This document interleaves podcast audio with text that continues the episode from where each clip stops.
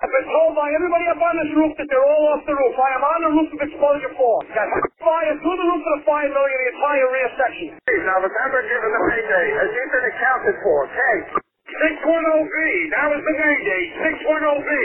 I'm uh, here. We got a fire. One and a half story, single family dwelling. Fire shown from the second floor. Give me a second alarm on this. Coming up to the top floor. I got people hanging out the top floor windows with a baby. Commercial building. Uh, a lot of fire, a lot of smoke. Go ahead and strike a third alarm on my orders on this. Got people on the front fire escape here with windows vented below them. We need somebody up there. Yeah, let them know we got a job. I'm pulling up now. Second alarm, I got a one-story single-family frame. Heavy fire showing from the attic. So we're using all hands. We got one line stretch, fire on the fourth floor, second line being stretched. Primary searches are underway. Welcome to Old School. I'm Chief Rick Lasky along with my good buddy Chief John Salka. And John, we've had a lot of great shows uh, that we've been posting lately and getting some great feedback. And uh, we actually um, scheduled a class, buddy, for this fall uh, in Pennsylvania with the Tioga County Firemen's Association. Um, and uh, one of the coordinators for that, Captain uh, Doug Champagne from Wellsboro uh, FD, um, kind of he asked a question, buddy, for for one of our shows, and and we've covered a lot of this in individual shows because we always try to keep these between 20 25 minutes and 30 35 minutes long. Um, but but one of the questions he had was uh, uh, and i guess we call it the topic for this show are, are uh, discussing the priorities of the first arriving um, unit okay? The, the first arriving unit. And and and john the, the variables here as we've talked before the difference whether you're volunteer career um, it plays a role in response times uh, at times and staffing levels but i'll be honest with you um, nowadays uh, you know for as many uh, volunteer departments i see having to respond with two people during the day or three i see just as many career departments you know um, having to do the same thing. So i don't know if there's much of a difference with that as it is as to uh, actually determining and, and and and talking about the priorities of the first arriving unit. Um, uh, and, and, one of the one of the questions that that came up uh, was, you know, what do you do? We got a younger department. We, uh, I, I, just taught a department, buddy, where um, I think the senior officer guy on his shift had like five years. I mean, a very young department, and, and that's that's a reality for a lot of lot of lot of lot of places out there. A lot of great fire departments, um, but that they you know they don't have tons and tons of years of experience on there.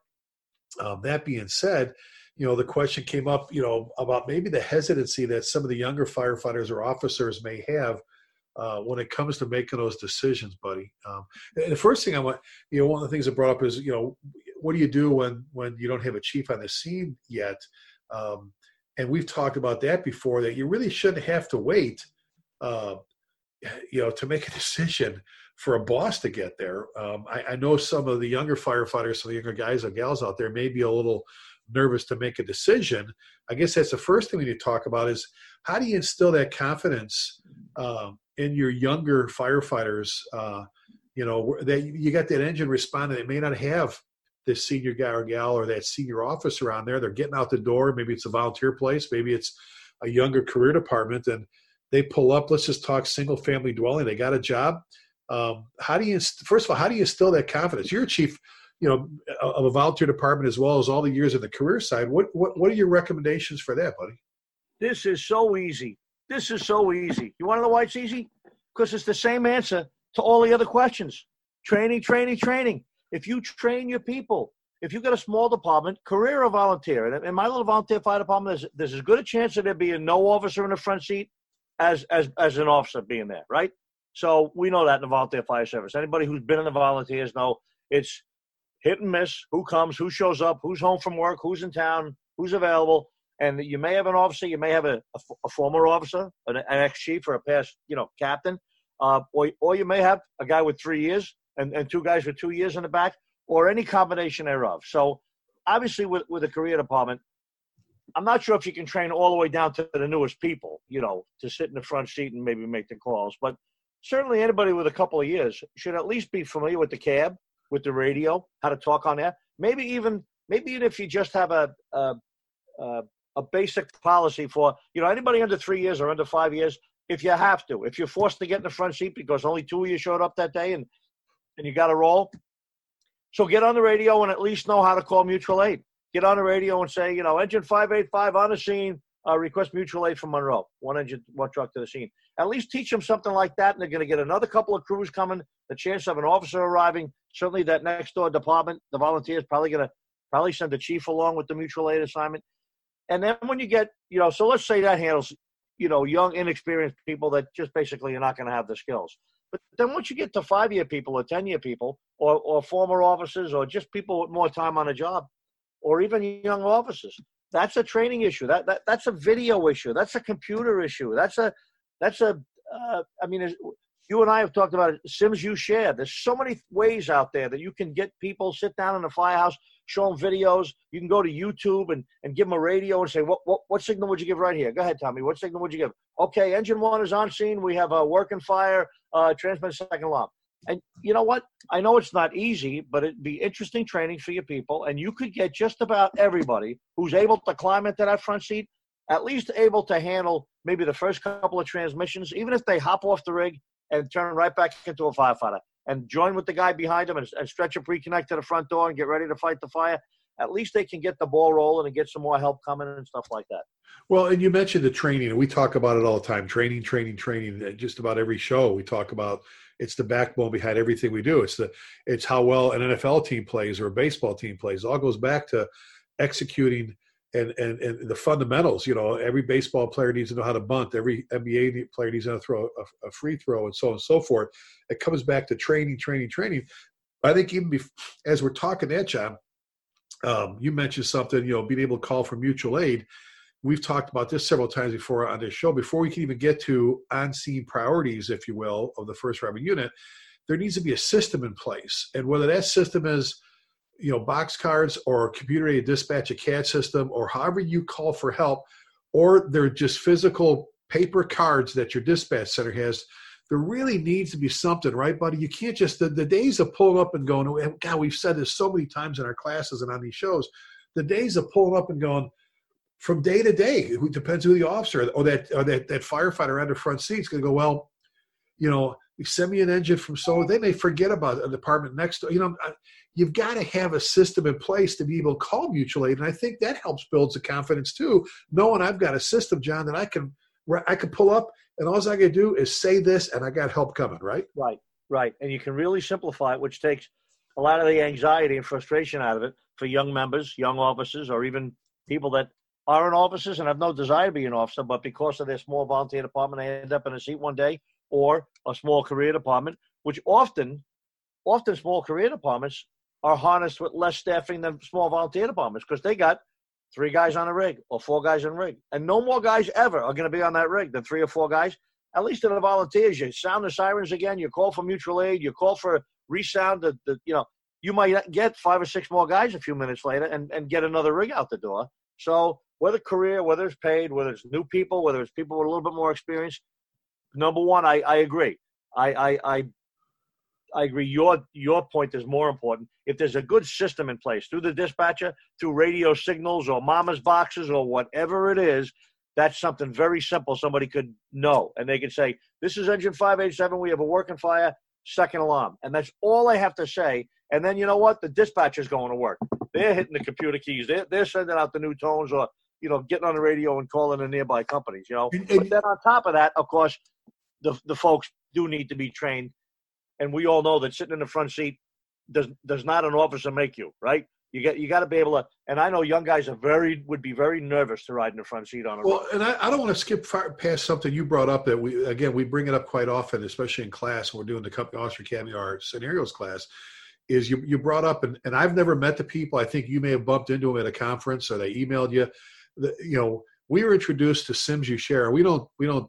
I mean, I guess we're doing a product endorsement, but we don't go around push people's products. But I remember we first were introduced to it. Aaron Satunsky used to work for me in Coeur d'Alene, Idaho, where I was chief for a little bit. Great, great department, great people. Hi, Kenny Gabriel, great chief. Um, Aaron went to work for Tacoma. Remember, he was in one of our Seattle company officer academies, actually in Snohomish County with Grego and Paulie.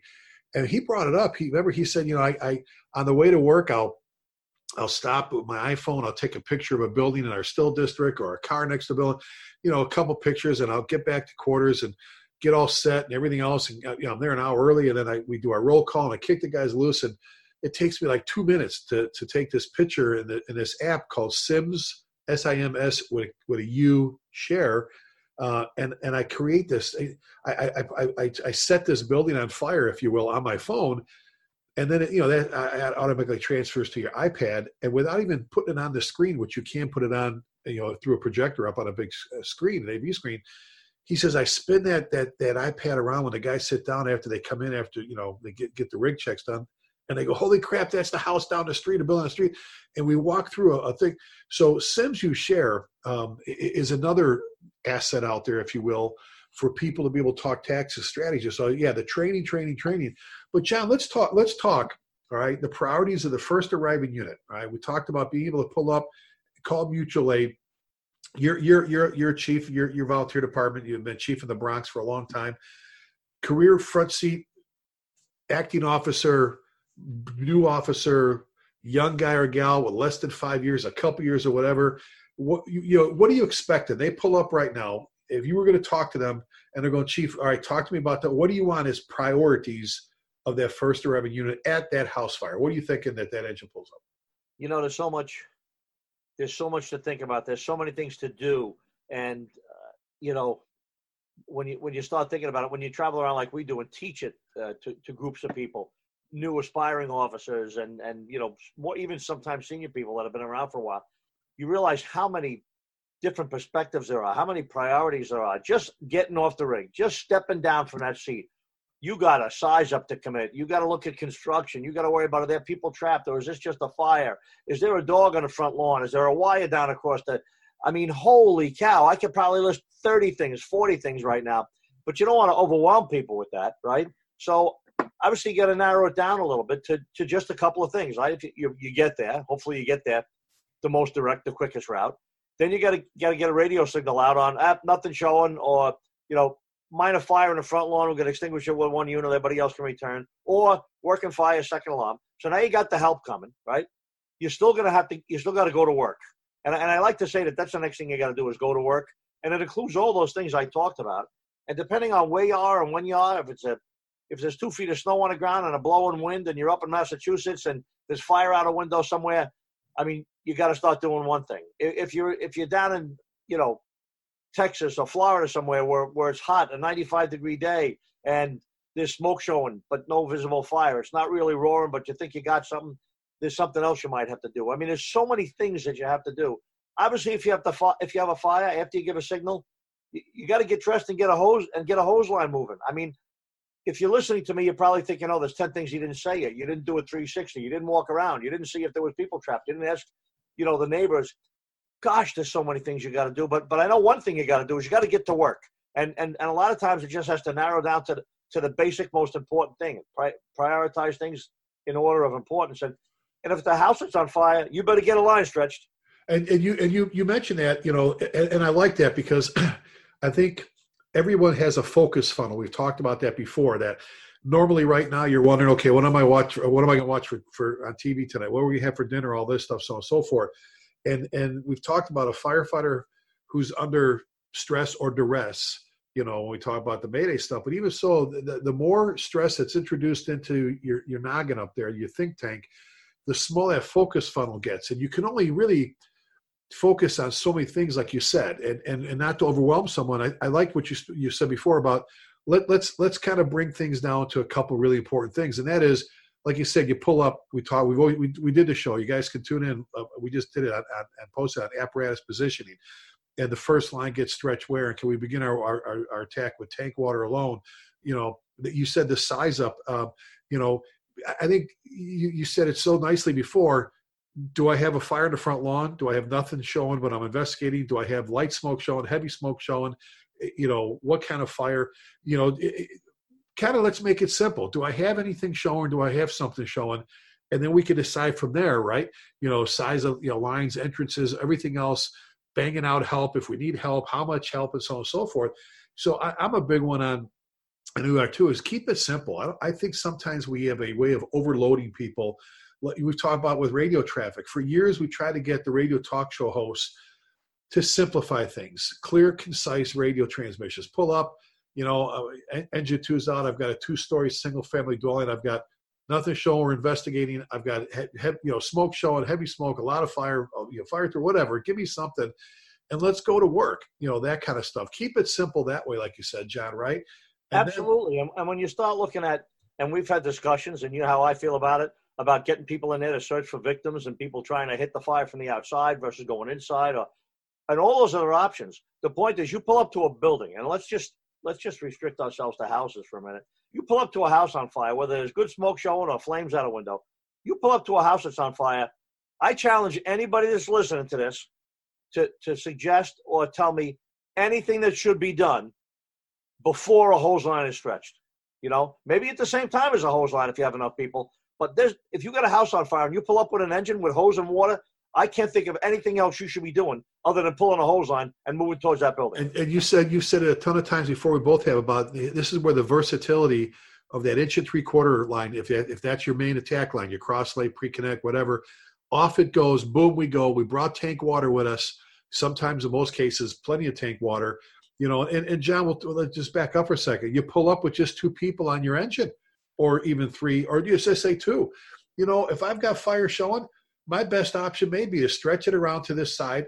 Hopefully, I can get to it. You know, we, we talked about some of the obstructions before, and hitting it from the outside, slowing it down.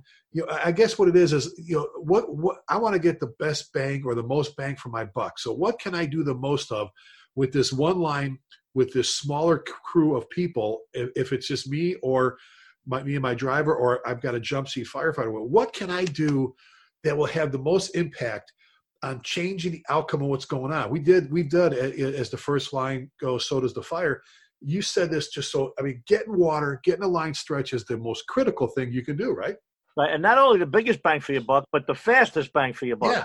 I want something that I can do right away. Now, making a search, getting a search team together and going inside and stuff like that, even if you arrived with seven or eight people and, and a search team was, was masking up while you were pulling a pre connect, that's fine. That's their job. They're going to go in. They might even go in ahead of you. That's fine.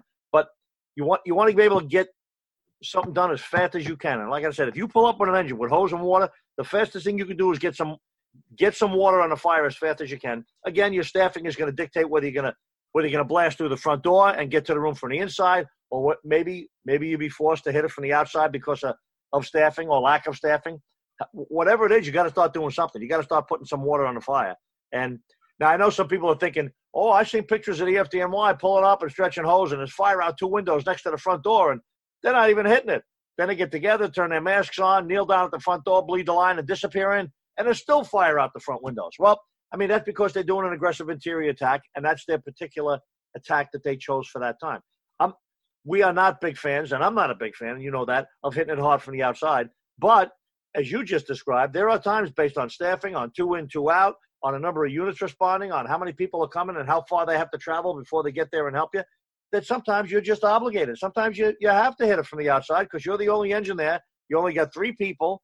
Whether or not there's people reported trapped or not changes nothing. You still might have to you might have to stick the line in a window and darken a couple of windows down before some more folks get there and you're able to go inside. You know. And, and again, this goes back to what you said about as quick as you can as safely, as quickly, as efficiently, as efficiency, which all goes back to training, getting the first line off of the engine, the first driving engine, getting it, charging it, you know, bleeding it, getting ready, and making an attack of however you have to do it, right? Getting water as quickly as we can to the fire.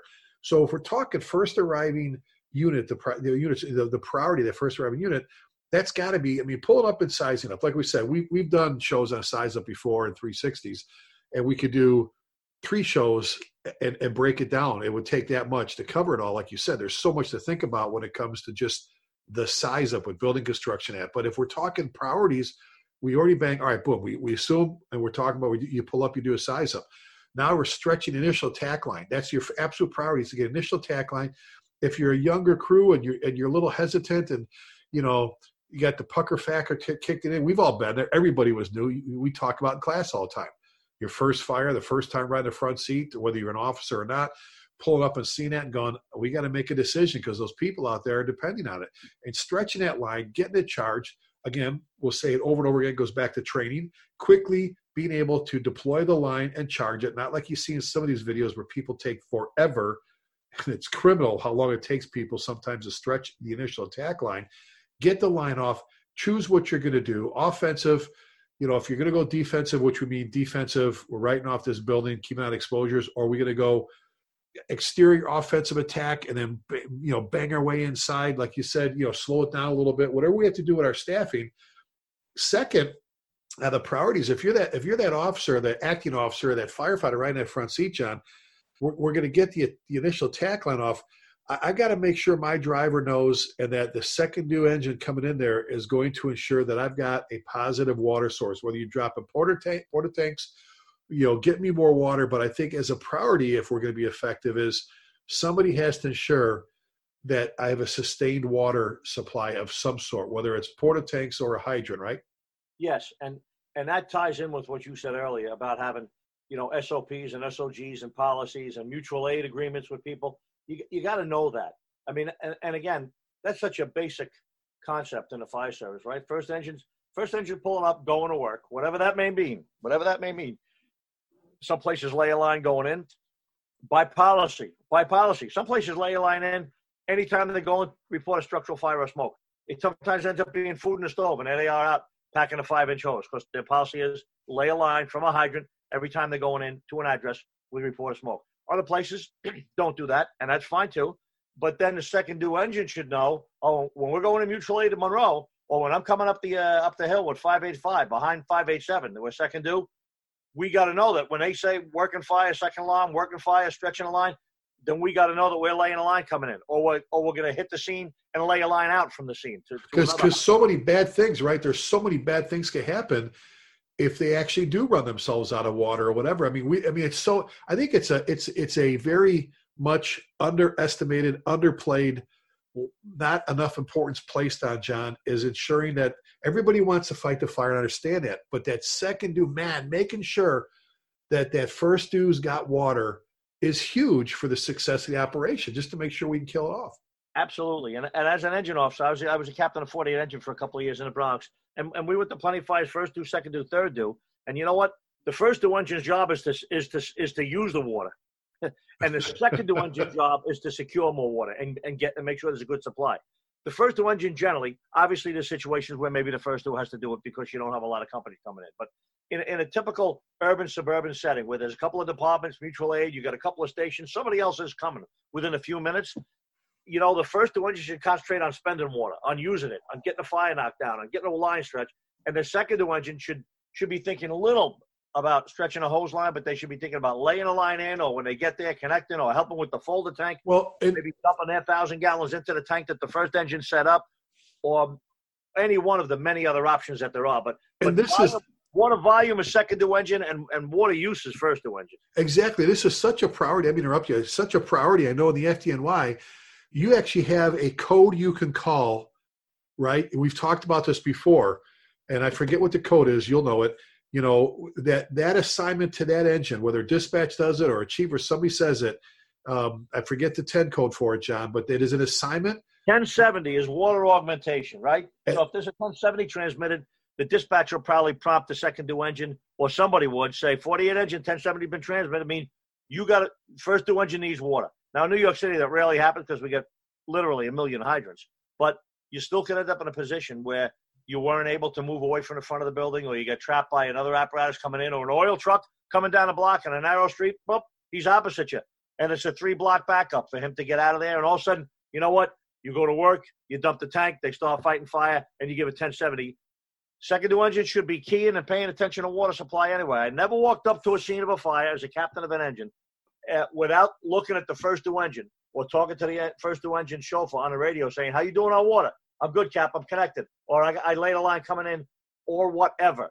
And if he did need help, Willie or one of my chauffeurs would be right on it, backing it to the street, hand pulling a line, or whatever they had to do. Well, and, and the, the Lewisville, Texas, is notorious for just that, and that is, you know, you'll hear you'll hear the the first due engine, whoever the pumping engine is, the attack engine, will say on the radio, um, uh, they'll, they'll say, "I'm out of hydrant you know, or I've got a hydrant. Usually it's I'm out of hydrant. That doesn't mean I'm sitting at a hydrant. I'm looking at a hydrant. It means I have a hydrant. It's good. It's charged. It's connected. I've, I've got water coming out of it. It's not like and that's great. I like that. I like that radio thing. That's great because that lets everybody know coming in, water's taken care of. And and they and they can walk down a block thinking, hey, we may be able to pull a second line. Oh, I can't tell you how many times, John, I've heard that. I still hear it to this day. You know, engine two, engine 162 is on a hydrant. Or you know, I got a I got a hydrant. Engine engine five from engine two, I'm on I'm on a hydrant. That tells them good. I have a sustained source of water coming out of something out of the ground and now we can shift priority. So, and we talk about this in, in the company officer academy and our, our, chief officer academies and our scenarios class. You know, if we're talking the priorities of the first arriving unit here, those three tactical priorities we always start off talking about: fire attack, ventilation, and search. Whether it's a pot of meat on the stove and you've got to pop a door, go in there, turn the stove off, open up a window and let it air some out or set a fan or whatever and make sure there's nobody passed out on the couch sleeping or whatever. Two, you got to blow and fire. Those three things have to be accomplished at every fire, if you will, no matter the size, I'll say. And that's fire attack or, you know, that, that thing, whether, you know, it's as simple as that or stretch and line, ventilation and search and rescue. And for some of these crews, John, that are stretched thin, career or, or volunteer, we've said this before, you know, you, you, you've got two, two folks in there you know they're attacking the fire you're trying to put a RIT team together if it only takes one person to, to uh, uh, nine times out of ten depending on your scenario to vent the backside whether it's pop a window for the crew going through the front door whether it's pop a back door and a window you know give it give it somewhere to go give you know give them a break give them a chance by doing nothing more than by taking a, coordinated we've said this before you know you're going through the front door it takes Rick, one guy around the back with, with, with, a, with a hook and a, you know a halligan or whatever. Boom, take a window or pop that door. Give it somewhere to go. Give them some relief in there if you can. I know the roof man uh, is, is critical in New York City, but the OV, just one person being able to get up on a fire escape, and I've watched it, take a window and give it that you see that relief. You see that boom, it's like that explosion of smoke and heat and, and at times fire to give that crew there. And you know, we, I've been in there at times where you're like, you know it, you hear it happening, you can hear the glass breaking or whatever. And man, it's like somebody those shoulder, those those hands on your shoulders that were like holding you down to the floor are off you now, and you're like, you know, you could feel that that push for you, that relief for you to get in there. And that's usually just one person, John, that can can can affect that, have that much of an impact on you, the interior crew. Correct? Absolutely, and, and I mean that's why you know, you've heard it a million times. It's been around for decades. A coordinated fire attack. You know, people are talking about it nowadays like it's new because somebody studied a little bit and they're talking about it. But but it's not. Coordinated fire attack's been around since the horses were, were standing out in front of the buildings. You know what I'm saying? There was always people venting windows and people pushing in with hose lines and people doing different things. And obviously, we're we're a little bit more advanced now. Tools and equipment, strategy, tactics are all all certainly modernized, but uh, the same the same basic principles apply you know, coordinated fire attack. You're going to move in there with a hose line. It's great. It's great to get some ventilation points where you get some exit points for steam, you know, steam and heat and flame and whatever else is in there expanding to, to push out rather than pushing back at the uh, the attack team. All basic stuff. All stuff that just the first couple of people on the first arriving unit have to worry about. That's the oh, biggest biggest job. It's the biggest job. Exactly. And, and again, we, we keep, I said we're going to keep mentioning this. It all goes back to training. These are those snowy, rainy, crappy, hot nights, whenever when you're or you're sitting around the firehouse or it's drilling, you want to do on drill night. It's like you gather everybody up. I, I used to love, I still do, talking shop, talking tactics and strategy. And this is where you talk and you turn around, and you go, Lasky, come here. Hey, I know you've only got three years on here, but you know what? Tomorrow you could be riding that front seat. You're a firefighter, you're approved for everything, you can drive, everything else.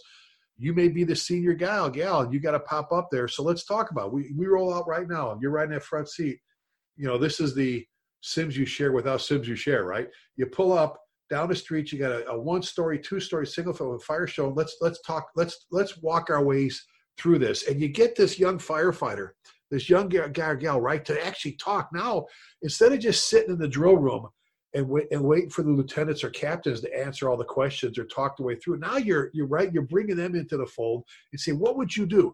Well, the first thing I do was I okay, all right, now, now uh, hang on for a second. Like we say, food for thought. Right? Remember, you pull up, you gave your size up. What did you not do? You had you told me you had fire showing. Oh shit! Yeah, I forgot to call for help. Yeah, all right. So you call dispatch and you, you, you yell for mutual aid. If you don't have automatic aid, can you tell them what you got? Size up. Let's talk about your size up. Right? We walk them through that, and we take and we go back to John. We talked about which door. You know, hopefully, you know, nine times out of ten, a residence can be that front door for obvious reasons. We talked about that show before. You know, if anything, if you got a lot of fire, you got to make sure you know you're thinking you, you know your driver's thinking i've only got so much water i got to make sure somebody's coming behind me i got to make sure somebody's going to vent you know um, uh, all these different things these and you i guess the key is walking them through the decision making process i think this all helps what we said initially john and, and helping build the confidence in these young firefighters these young men and women when they have to or they're forced or pushed into riding that front seat for their volley department or you know that that very young uh, uh, career department, having the confidence to make those decisions, to be able to pull up, see what you got. I think the reminder is, look, we're the fire department. They called 911 for us. We can't call 912. All right, so we're, we're the we're the fire guys and gals. You know, we're we have red lights and sirens for a reason. You know, we need to be able to pull up and make some decisions. Um, no way in hell am I saying you're not going to be nervous, you're not going to be scared, you're not going to be a little hesitant. That that's that every new officer, every new firefighter, every it happens at every level. Um, the first chief pulling up and take command of his first fire has that pucker factor going on, you know, all that. But hmm. to be able to talk tactics and strategy, John, like we do around the kitchen table sometime, is so huge. I think that's a major component in building the self confidence that some of our younger firefighters need, right? And that's a great place to start in the kitchen because you know what? It's a friendly atmosphere. It's a comfortable atmosphere for firefighters, young and old alike. Young guy sitting at the kitchen table, even with just a year or two on the job, already got his legs. He's already feeling comfortable in there. They used to getting their chops broken in the kitchen at dinner and at lunch and stuff like that. So you're you're already in sort of a semi classroom. I always treated the kitchen almost like a training room, you know. And once you're in there, that's a great place to break new young guys in, as long as you don't have a bunch of imbeciles on your crew, a bunch of bullies on your crew that are going to bust a guy's chops for doing something. Right. And It's a great place whether you're using something like SimsUShare what whether you're looking at something on the phone? You pull up an a, uh, a, uh, a, a, YouTube video on, on on on the phone, you know, and you look at a guy's phone and say, "Look at that! You see that?" Or whether it's just talking about the the run that you had earlier, or the job that the crew had the night before or the day before. It's a familiar it's a familiar area where everybody feels safe, and where you can say, "Wait a minute, no, no, hold on." But before you do that, is there anything else you do? And you're really pointing out a mistake that the guy made. He jumped ahead, but you're giving him an opportunity to to rectify that. And again, repetition. The more you do this, if, you, if you're a good boss, like Dennis Cross was, like John Vigiano was, like Pete Lund was, great guys. If you're a good boss, you're going to do it all the time. And and people, I told you, guys used to come up to me when I was in the squad. Hey Lou, what are, what are we going to drill on today? What are we going to train on today? They wanted to know because they knew we were going to train. There was no issue there. They wanted to know what we were going to train on. Your story about being with John Cullen at 2:35 oh. engine at two o'clock in the morning. Where do you think he learned that? He learned that back in the squad, not from me but from the squad. You know, I did what everybody else always did there. We trained all the time, and so so those great habits, you know, they they they live on in good offices, and they get carried on into other places and passed on to new people. And I and I I, I could sit here as you're talking. I could, I could list for you. Uh, we'll do it another time. I could tell you. I could describe for you my Lieutenant Bill Allen, his mannerisms, how he acted. It was, he was so consistent in a good way but how he ran his crew, how he ran his show from he would take that little pad of paper, the tones would go off. It was like, boom, this quick, pad of paper out of his pocket, writing down. I mean, I, I can I can see him doing it now. He be he had a sep, he had separate quarters. We had ten guys in our bunk room. The the lights would click on, the tones would go off. He's standing at the door with a piece of paper in his hand, going, "Here, Ricky, this is what you need. This is the address." And the cross street. That's how dialed in the guy was. So now, and before we finish this one out, John, I think two more things we need to talk about real quick here is the importance, and we've, we've talked about this on previous shows, so we don't have to get into it too much, but all right, for, for the for the confidence you need, you know, to be able to, to talk about the priorities of first arriving unit again, for maybe that younger firefighter or younger officer even, having those ride, riding assignments. If you're talking tactics and strategy, the the predetermined or just understanding what the tasks are um, that, that are associated with each particular call, where it's an MVA with a pin in or a fire, that, you know, if I pull up, I may need a reminder, but I know what the hell you're talking about when you tell me, Lieutenant or Firefighter Salka, what I'm supposed to do. Those are tasks and those riding assignments and those tasks related to those seats or those riding assignments are critical. And you know what? And and and the problem with talking about that is, and, and it and it applies to to just about everybody but it doesn't apply to everybody. There's plenty of small departments, like my son Brian down there in North Charleston. They got you know an engineer and an officer and him and oh two thirds of the time maybe maybe another firefighter with him in the back. So maybe they can do nozzle and backup. Maybe they can do nozzle and irons. You know, but but when it, when it's Brian riding by himself, he's riding by himself. He's got it all. You know what I'm saying? So you got these really small uh, crews or a small volunteer department where only one or two people turn out in the middle of the night or the middle of the day. Suddenly that can get changed. Now you get into these more suburban departments, even volunteer departments where four or five guys jump on every rig every day, no matter when the run is. Then, I mean, we even have it in South Blooming Grove. You know, you you ride here, you're the nozzle. You ride there, you're the backup. You ride there, you're the door person. You know, and and that works out fine. But it, it it's a little more challenging when you get the small departments, either the small career or the small volunteer.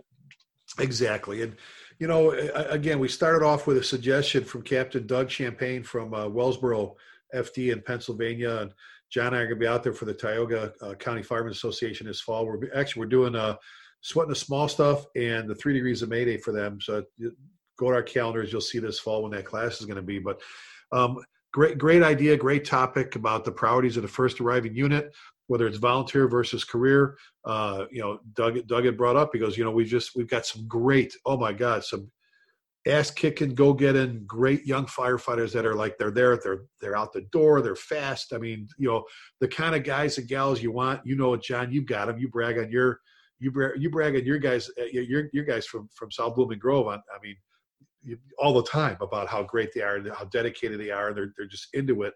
Um, but again, you know, being able to make those decisions and having the confidence to make those decisions when you have to ride the front seat. So we hit on for for our listeners, we hit on you know uh, the, the, importance of, of that whole fire attack, vent, and search, you know, uh, uh, and, those, and those priorities that have to be done at every single fire. Making sure that you've got your mutual aid and automatic aid, if you have that ability, set up ahead of time. Something easy so you can just bang out an alarm or call for help without having to read a list off. Training, like John said, is the absolute backbone behind everything we do talking whether it's stretching lines and and the hands-on getting out there and getting sweaty and, and getting bunked up and doing our stuff or sitting around the kitchen table talking tactics and strategy around the training room talking riding assignments tasks whatever it is making sure that we know that you know we, we absolute priority we got to get water on the fire. Absolutely no matter what we got to get water on the fire. We got to get a line stretch as quickly as efficiently as safely as possible. We got to get the building ventilated. We got to get you know this you know our search and rescue going we got RIT team to think about so on and so forth but oh my god we stretch that first line make sure we got water coming to back that up back up that tank or whatever we're doing uh, whether it's a hydrant or dropping porta tanks absolute must have priority that's a lot buddy we i mean we, we were able to cover a lot in uh, a short amount of time but um, I think it's. I think it was a decent chunk of information. Uh, like you said to begin with. Oh my God, we could have spent three shows doing just size up. Uh, we were able to touch on a lot with this one. The whole show on on you know doing a 360 and everything else too. Yep. Exactly, exactly. So hey, let's wrap this one up, uh, buddy. Uh, email address for for John Salka. Chief John Salka at gmail.com. And I'm Chief Lasky at gmail.com. We appreciate you tuning in and uh, spreading the word about these uh, old school podcasts. With just John and I having fun, man. We love talking shop. If you were with us on the road, you'd see it. We've been with the Munchies when we're in hotel rooms or the lobbies uh, on the phone we just it, it's just it's just having fun. Uh, what, what, firefighter doesn't want to talk shop? And what good firefighter doesn't want to talk shop? So we appreciate you to, to following us and, and, and, joining us tonight. Uh, we never any of our shows without asking you to please keep the men and women armed forces uh, in your thoughts and prayers as well as our police officers our dispatchers and everybody dealing with all kinds of stuff out there right now. Uh, with that god bless you thank you and, and we'll talk to you next time